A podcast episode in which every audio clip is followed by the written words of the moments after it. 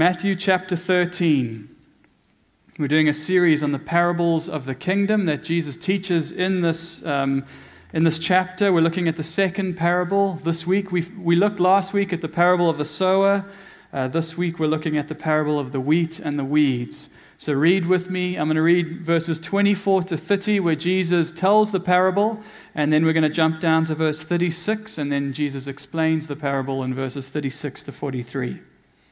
Matthew 14, verse 24.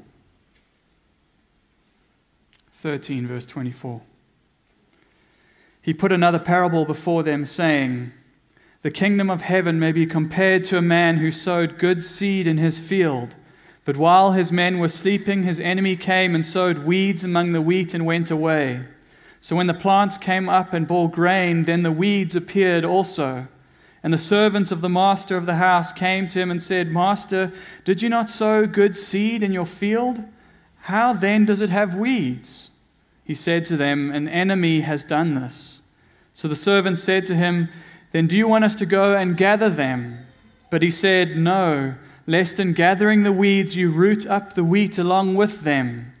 Let both grow together until the harvest, and at harvest time I will tell the reapers, Gather the weeds first and bind them in bundles to be burned, but gather the wheat into my barn.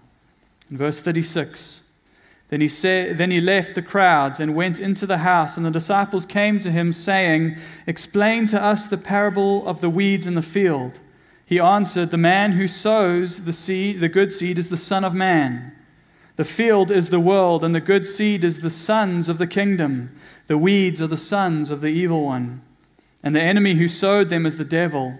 The harvest is the end of the age, and the reapers are angels. Just as the weeds are gathered and burned with fire, so will it be at the end of the age.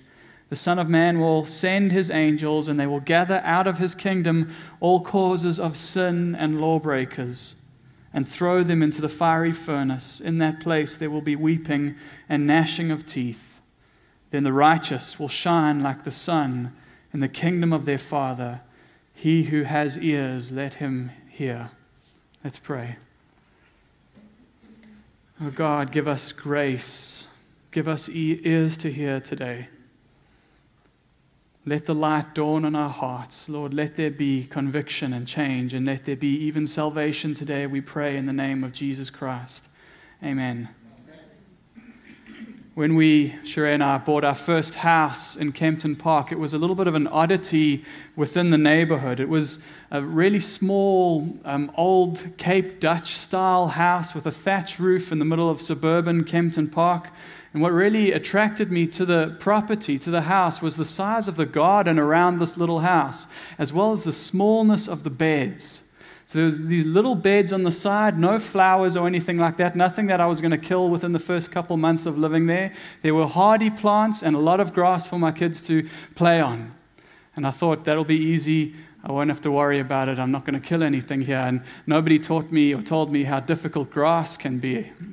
So we had a, a uh, drought a while back, a few years, and um, uh, the grass started to die and to wither and fade. And eventually, when the rain came back, things got green again quickly. But it, it, was one of those situations where it looks beautiful from far, but when you're walking on the lawn, what we saw everywhere was weeds. And I thought, let me get in and, and dig these weeds out. And I dug and I dug hour after hour, but I just couldn't get to all the weeds. And eventually, this weed started to take over the lawn. Now, a, a man's lawn, in a sense, is his domain, right? His kingdom. And so I would drive off to work every day, and my, my lawn would mock me as I left, mock my rule. Or we took the job here in Hillcrest, and we don't have any drought problems here. Um, there are days where you forget what the sun looks like, but there certainly is enough rain. But guess what? My lawn still has weeds. I realized unless you have green fingers or special, if you're a grass whisperer or whatever, unless that's you, you're going to be fighting weeds in this life. This side of the new heavens and the new earth, that frustration will be a part of life. No matter how much joy the garden brings to your family, there will always be that frustration as well. And in our parable, Jesus does something absolutely amazing. He uses a similar picture In fact, where the stakes are higher, something worse than a little weed growing on your lawn, to describe what his kingdom is like in this age. You'll remember from the last few weeks we've discussed how Jesus came as the long awaited Messiah, the promised king that would rescue his people and establish the kingdom of God on earth. And when he walked the earth, we saw displayed the power of the king miracles, healings, casting out of demons. He walked on water. He fed the 5,000, and they were all testimony to the fact that the king has arrived. He has come. And there was excitement around Jesus. But that excitement began to fade when he opened his mouth and spoke about what the kingdom of heaven is like. When he talked about the kingdom in a way that contradicted what their hopes would be for the kingdom in their lifetime. Jeremiah 31 gives this picture. It prophesies a day when God makes a new covenant with his kingdom people, when he writes his law on their hearts. And Jeremiah says they will know him, all of them, from the greatest to the least. And so, after centuries of enemies who opposed the rule of God, after centuries of internal struggle, idolatry, and sin, this hope had built a hope for an age where God's law would be written on our hearts, on the new covenant people, and that kingdom would involve freedom from that kind of struggle, freedom from the pain of sin, ours and others. And we know Jesus will one day come he will return and he will establish that kingdom in its purity. He will establish the ideal where we dwell with God without pain of sin. But in Matthew chapter 13, what he's doing is he's reordering our expectations for the time being. Between the first and second comings of Christ, our new covenant experience, living as citizens of his kingdom, will be mixed joy and pain, righteousness and struggle the new creation at war with what is passing away. And that idea took getting used to for the disciples. And aren't there days where we as well struggle in our faith? We struggle. You say that I've been made alive with you. I've been raised with you. I've been seated with you in the heavenly places. But I look around at my situation. I look around at the world, and evil abounds. My own sin entangles. It looks like the weeds are growing everywhere. We feel the exasperation and the impatience of the servants in this parable, saying, How can this be? So many weeds among the wheat. How can this be what your kingdom is like? But in this parable, Jesus is calling us to patience, to trust. He's calling us to surrender and the faith that follows even through that frustration we would follow into a glory that makes the wait worthwhile. Ecclesiastes 3, verse 1 says, For everything there is a season and a time for every matter under heaven. And so, as we look at this parable, you can divide it into these three seasons, three stages of kingdom growth. And we're going to do that, and it'll help us to know what it means again to live as loving citizens of our King as we patiently submit to Him and follow Him. The three seasons are the sowing, the growing, and the harvesting. So, number one, the sowing that reminds us to rest in the goodness of Jesus. Read with me verses 24 to 28 again. He put another parable before them, saying, The kingdom of heaven may be compared to a man who sowed good seed in his field. But while his men were sleeping, his enemy came and sowed weeds among the wheat and went away. So when the plants came up and bore grain, then the weeds appeared also. And the servants of the master of the house came and said to him, Master, did you not sow good seed in your field? How then does it have weeds? He said to them, An enemy has done this. So, like in the first parable, we have another agricultural picture here seed that is sown into a field. And we're blessed because, like the first parable where Jesus goes on to explain the meaning of that parable, he does the same in this one. And it's a good thing because the analogies all shift in this parable. Here there are two sowers, not one sower. And the sower is not just a, a, general identification for those who, who sow the seed of the word. The two sowers are specific. The first sower is the Son of Man, Jesus himself, and the other sower is the enemy, Satan. The seed is not the word that is sown, but actual people. The Son of Man sows good seed into his field. They are identified as the sons of the kingdom. The field is the world, he says, where the kingdom grows and where it spreads. But an act of uh, agricultural sabotage, the enemy comes under cover of darkness and he sows seeds of his own among the wheat, the weeds called in verse 38 the sons of the evil one. And in the same field they will grow up together, wheat and weeds. And so there are two, two truths in this passage that run parallel to one another and do not contradict one another.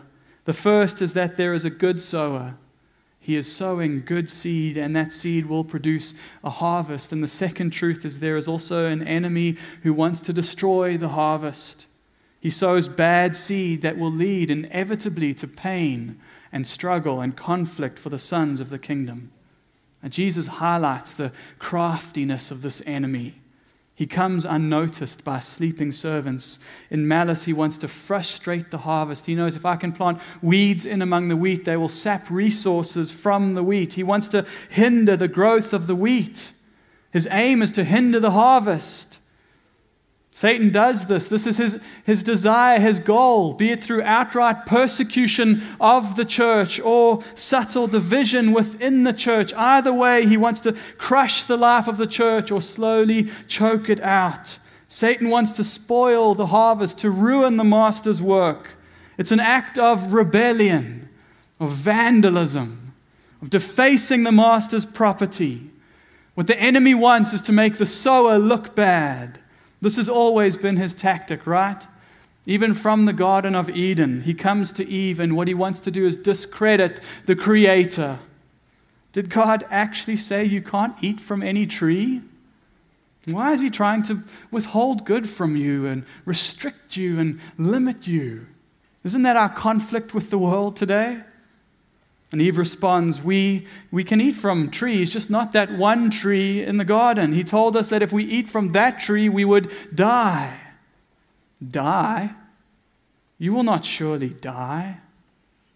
You can't trust him. His word is unreliable.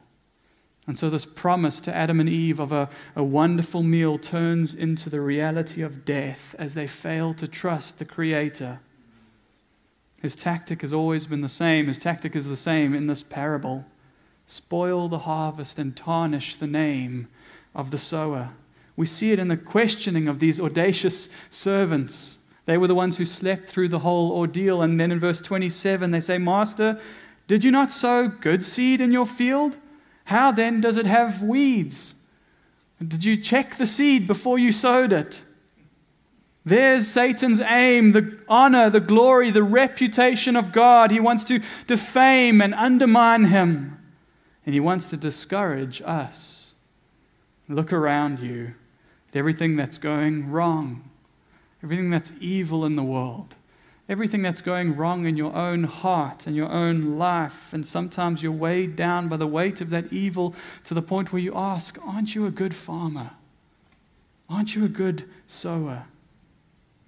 I heard a man this week um, say something along these lines. He said it a lot more colorfully, but basically, he said, I, I cannot believe in God. Too much bad has gone wrong in my life. Satan wants to discredit the sower's name even in the life of the church, even in the church. Scholars point out that the weed Jesus is talking about here most likely is a poisonous weed called the darnel weed. And in its early stages, it's actually almost identical to wheat. You can't tell them apart very easily until they reach maturity and start to produce fruit. Then you can say which is weed and which is wheat. And so, isn't that true also even in the church? That you can't always see what's going on in people's hearts. Even in the church, the wheat and the weeds grow together. And sometimes what happens is the world looks at the church and they see this. They see a, a counterfeit Christianity. He drinks from that coffee mug every day with his favorite Bible verse on it, but I know how he treats his employees. I know how he, he cheats people in his business practices.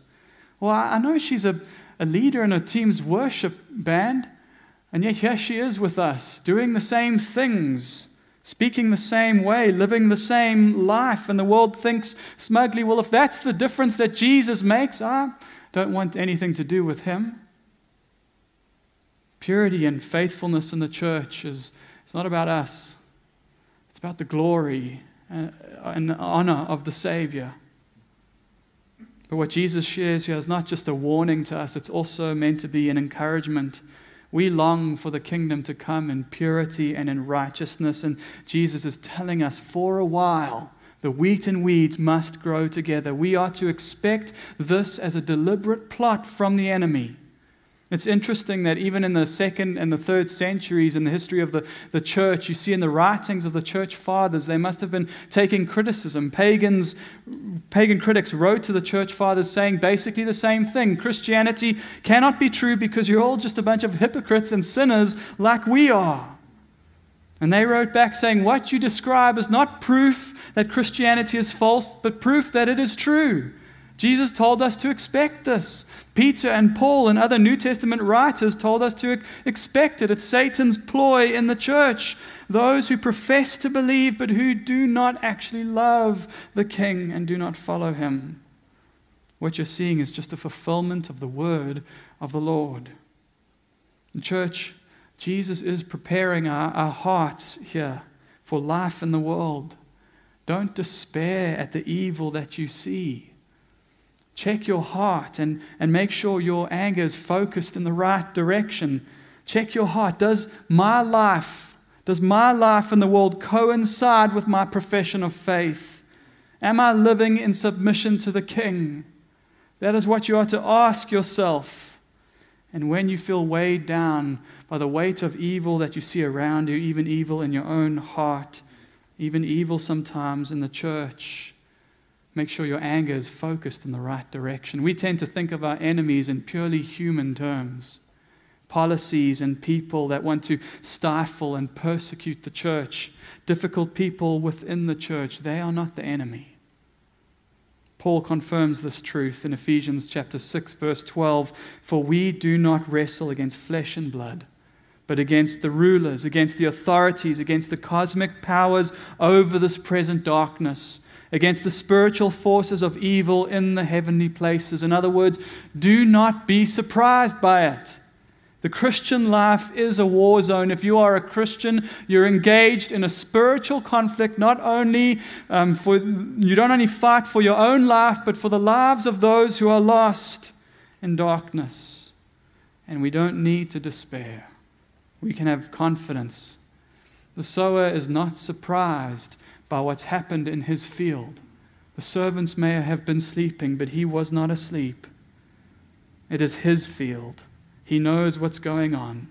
He hasn't made a mistake. He isn't panicked by the weeds. He is the Son of Man.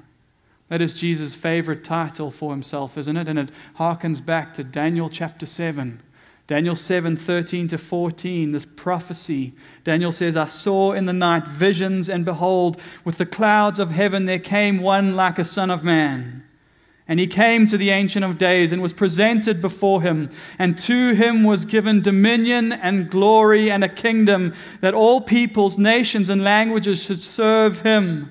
His dominion is an everlasting dominion which shall not pass away, and his kingdom one that shall not be destroyed. The Son of Man is mighty. He is reigning. He is conquering even now. And in the face of the enemy's malice and his best attempts to defame the glory of, of God, it is the Son of Man who sows good seeds still. He is planting the church in the world. And he promises a harvest, and he promises that the church will not be destroyed, but will in fact prosper. Satan's rage cannot derail the Son of Man's designs as he sows his good seed.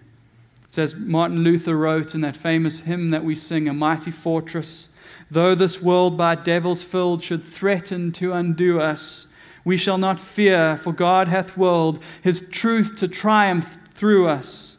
The prince of darkness grim, we tremble not for him. His rage we can endure, for lo, his doom is sure. One little word shall fell him. And, Christian, how wonderful, isn't it? When you think of your life, your faults, your sins, and your struggles, how wonderful that He calls the seed good seed. It is good because it belongs to Him, and it is precious to Him bought by his sacrifice and his blood. In the, the days where you feel the sting of evil, days of pain and corruption and looting and chaos in the world, days of betrayal, when you are let down by people and let down even by your own failures, we can rest still in the goodness of Jesus, in his strength and his wisdom and the certainty of his victory. It was a joy today to sit in front of Derek. to sing in front of Derek.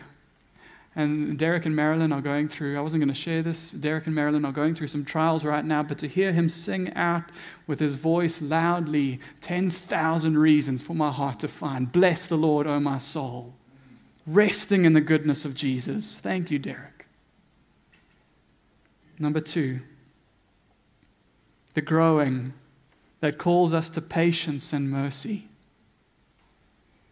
The servants have noticed the weeds in the field, and you would expect weeds to be in any field, but they see that the ratio is not right. Something has gone wrong, and they fear disaster. And so in verse 28, these servants who had been sleeping while the enemy sowed his seed believe that they, they have amazing confidence in their ability to solve the problem. Should we go out and pull up the weeds and gather them? And the sower says in verse 29 No, lest in gathering the weeds you root up the wheat along with them. Let both grow together until the harvest, and at harvest time I will tell the reapers. He's saying, I'll bring in specialists. Gather the weeds first and bind them in bundles to be burned, but gather the wheat into my barn. Let them grow together for now. There will be a time of separation, but it is not now.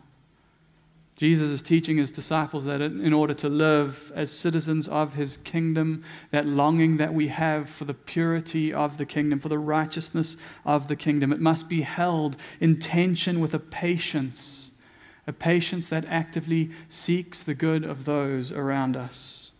Now, they would learn this lesson ultimately when their Savior went to a cross and the king shed his own blood to save them, and not only them, but all to whom they were sent. See, the fact that Jesus allows weeds to grow until the harvest means mercy, doesn't it? It's mercy. Mercy for those apart from Christ, that the harvest has not yet come, that it is still future.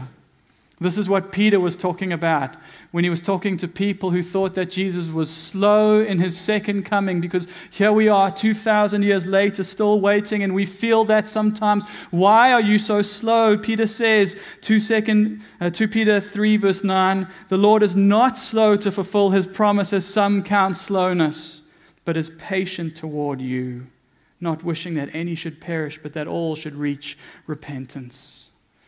Jesus is calling the church to repentance in every age. It was the patience of God that meant possibility of reconciliation for the rebel.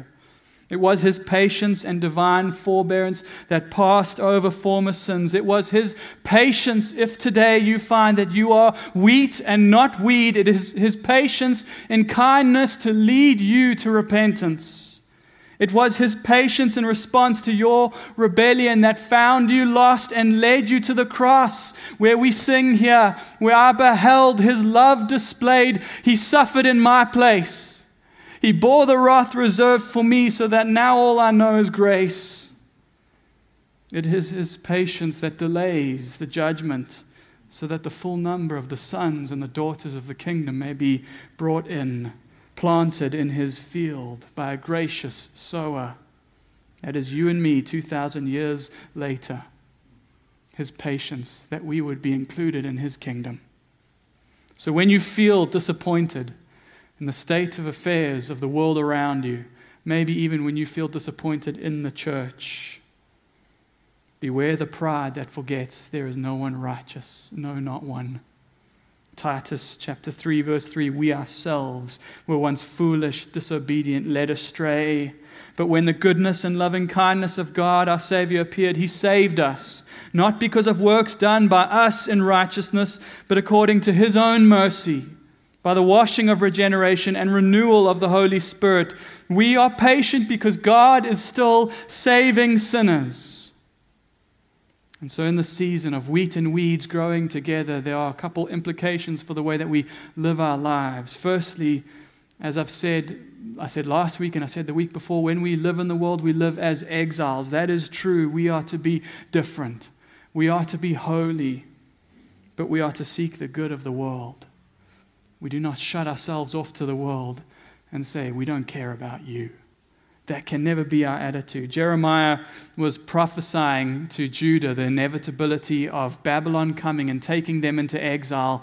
In chapter 29, verse 6 to 7, he says to them, While you're there in Babylon in exile, build houses and live in them. Plant gardens and eat their produce. Take wives and have sons and daughters. Take wives for your sons and give your daughters in marriage that they may bear sons and daughters. Multiply there and do not decrease, but seek the welfare of the city where I have sent you into exile. And pray to the Lord on its behalf, for in its welfare you will find your welfare.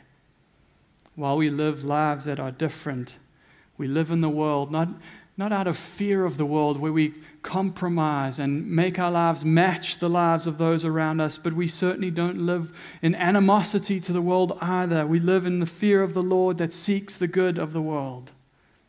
And secondly, it has implications for how we live in the church as well. The sacrificial, merciful, long suffering that Christ is calling us to as we go out into the world, He certainly calls us to that same in the church. There are many in the world who look at the church, they see in the church hypocrisy and counterfeit Christianity, sometimes just a general dysfunction in the family of God. And they use that as an excuse to have nothing to do with it. Have you ever heard that said? I, I love Jesus, just not the church. I love Jesus, but not the church. True believers can never have that attitude. Our Savior has not given us that option. Now, will you face disappointment and hurt in the church? Absolutely, you will. Not all are sheep. There are wolves, there are goats as well, the Bible says, and even the sheep sometimes bite one another. And that can hurt, it can be difficult to bear.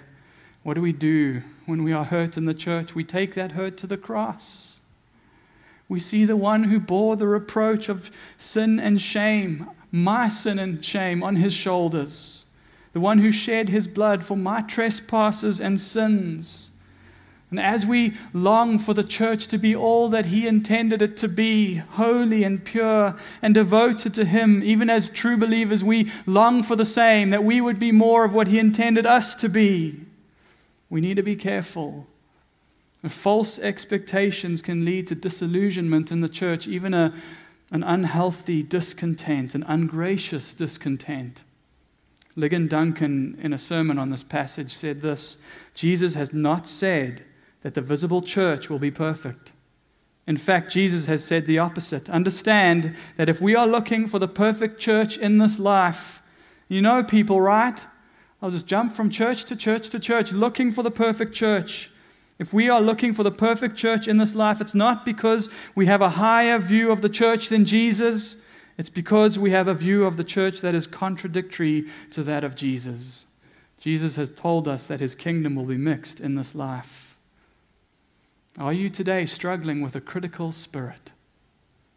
When you look at the things that happen in the church, when you look at other Christians, does a critical spirit fill your heart? Ask the Holy Spirit to do business with you. Go home and look in the mirror. And ask the Holy Spirit to do business with your heart. That'll help you to be more gracious and kind to others in the body of Christ. Now, does that mean that we neglect or downplay the purity of the church? Absolutely not. Not if we take seriously this final season. Number three, the harvesting that drives us to loving confrontation. Drives us to loving confrontation. At a Desiring God conference uh, some years ago, Sinclair Ferguson gave an excellent talk entitled The Biblical Basis for the Doctrine of Eternal Punishment. And he opened this talk with a story. He said a few decades ago, a royal princess was coming out of a cathedral service in England and she was speaking to the, the dean of the chapter of that cathedral. And she said to him, Is it true, dean, that there is a place called hell? And he apparently replied, Madam, the scriptures say so. Christian people have always believed so, and the Church of England confesses so. To which she responded, Then in God's name, why do you not tell us so? It is a message that we don't like telling because we know of the anger that it elicits in the world. And there certainly is a time and a manner in which we are to speak the truth in love. And there are times where it might be better to be silent, but are we embarrassed by the words of our Savior? These are not just the words of your crazy Baptist pastor, these are God's words in verse 30. Let both grow together until the harvest. And at harvest time, I will tell the reapers, Gather the weeds first and bind them in bundles to be burned, but gather the wheat into my barn. In verse 39, the harvest is the end of the age, and the reapers are angels. Just as the weeds are gathered and burned with fire, so will it be at the end of the age. The Son of Man will send his angels, and they will gather out of his kingdom all causes of sin and all lawbreakers and throw them into the fiery furnace. In that place there will be weeping and gnashing of teeth. God has been patient. And he allows the wheat and the weeds to grow together for a time. But as Puritan Richard Baxter said, we must not misinterpret God's patience with the ungodly to mean that we can be apathetic towards the reality of hell. So, this parable leads us into yet another tension. We are to be patient with everyone and gentle with people. Not careful in, in our desire for purity in the church. We need to be careful not to damage the wheat, but patience and realistic expectations in the church does not mean apathy. It does not mean indifference towards sin. It does not mean a failure to warn. It does not mean the cowardice that never confronts sin. Matthew 13 does not negate Matthew 18, Jesus' prescription for church discipline. Again, Ligon Duncan says the Lord Jesus is not engaging in a polemic against church discipline here, no more than he is telling gardeners that they should never pull weeds out of their field. But he is saying that the focus of his servant in this age must be to patiently deal with those who are tares, even while they gently deal with those who are weak. We deal with sin because we love one another. Church discipline and holding each other accountable. That's not, those aren't judgmental acts. Those are acts, loving acts that seek to prevent the eternal destruction that Jesus is talking about in this passage a destruction that will come for some after a life lived in unrepentant hypocrisy. There are people who will stand before him, having been in church week in and week out, who will, be, who will have to depart from him because they never knew him.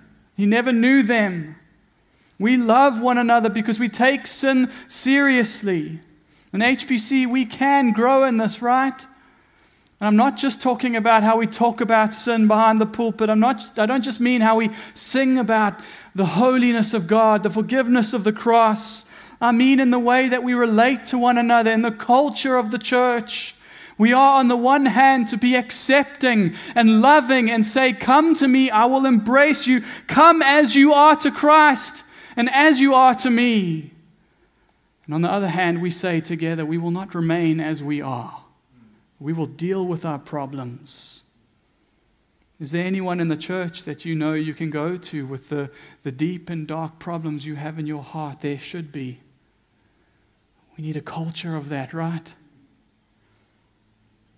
In this parable, it, it warns us, but it also encourages us greatly. The state of the church and the kingdom may be less or from our perspective, less than we had hoped, and we feel at times pow- powerless and fragile in a difficult world. We feel vulnerable and weak before our enemy, but Christ is not worried.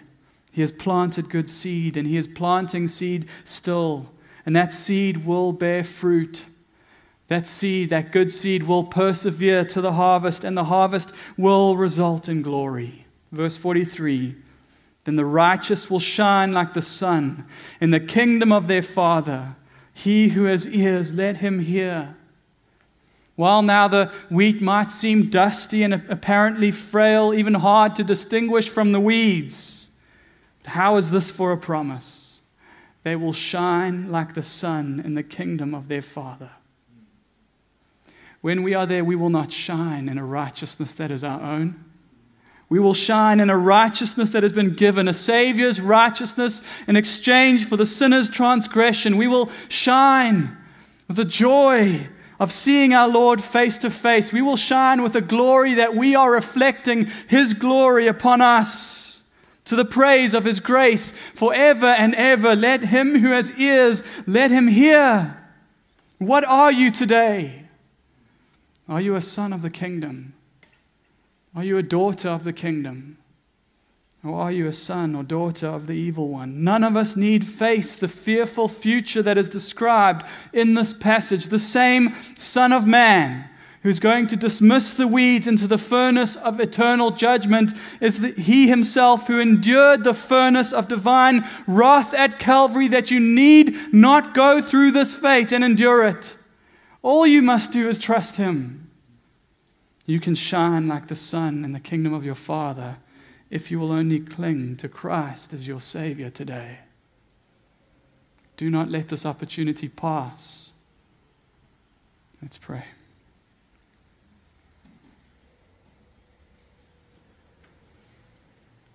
Dear Lord God, um, Father, I'm, I'm aware of the fact that in a room this size, with this many people, it is dangerous and foolishness for the church to assume that all are wheat, that all know you, that all love you. And so, God, we plead. We cry out to you by the power of your Spirit that you would do a work of salvation in people's hearts right now. A work that only you can do.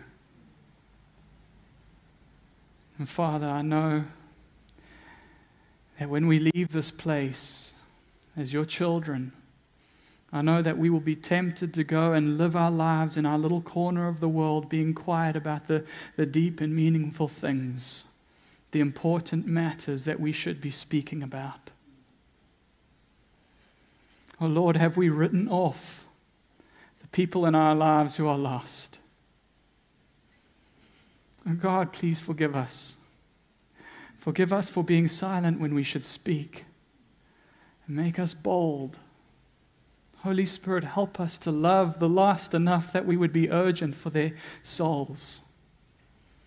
Fill us with your Spirit and lead us into mission, we pray. Amen. Um, I'm going to read a benediction now before we close our service. Um, but I want to invite you, if you need prayer for whatever reason, you feel the weight of evil um, pressing around you in your life through the sins of others or through the sins in your own heart, there will be people available in the front to pray with you. Um, if you need prayer for anything else, come forward for that as well. And in addition to that, I would say to you if you are not sure whether you are wheat or weed, do not leave here without speaking to somebody. I would love nothing more than to chat to you about that, to talk about salvation and the gospel. Don't let this opportunity pass. Philippians chapter 3, from verse 20.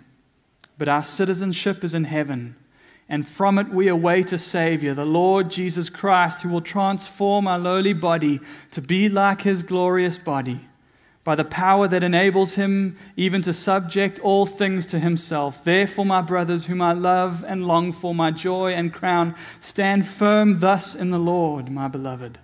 Amen.